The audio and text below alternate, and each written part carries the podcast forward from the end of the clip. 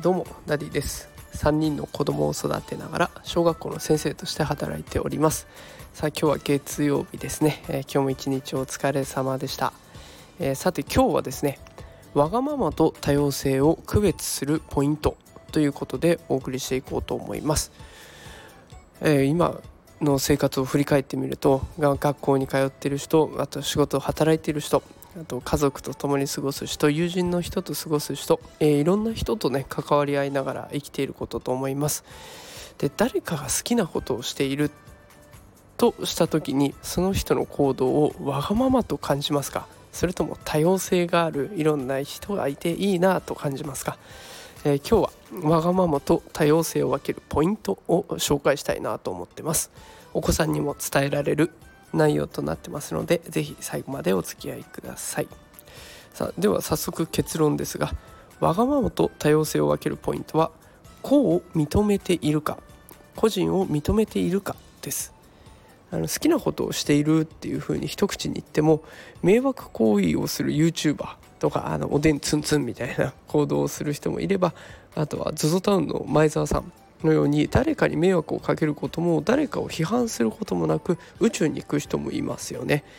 で迷惑行為をする YouTuber は自分のチャンネルを伸ばすためのわがままな行為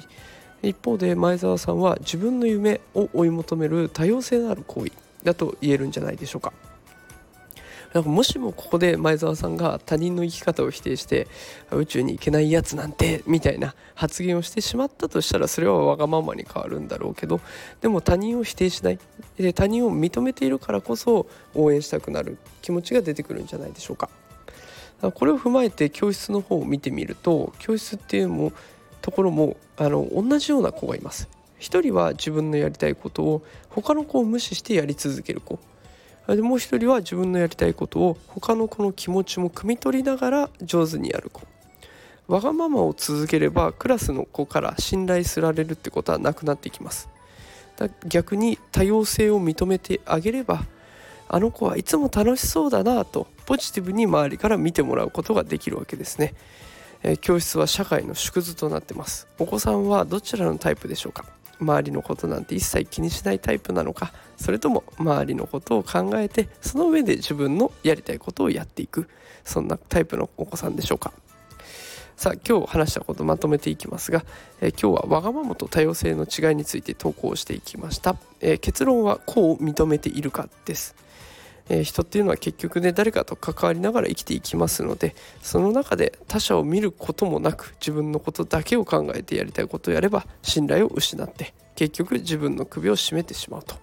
いう結末になります。せっかくやりたいことをやれるやるんだったら応援されるような生き方をお子さんたちにもしてほしいなと思っています。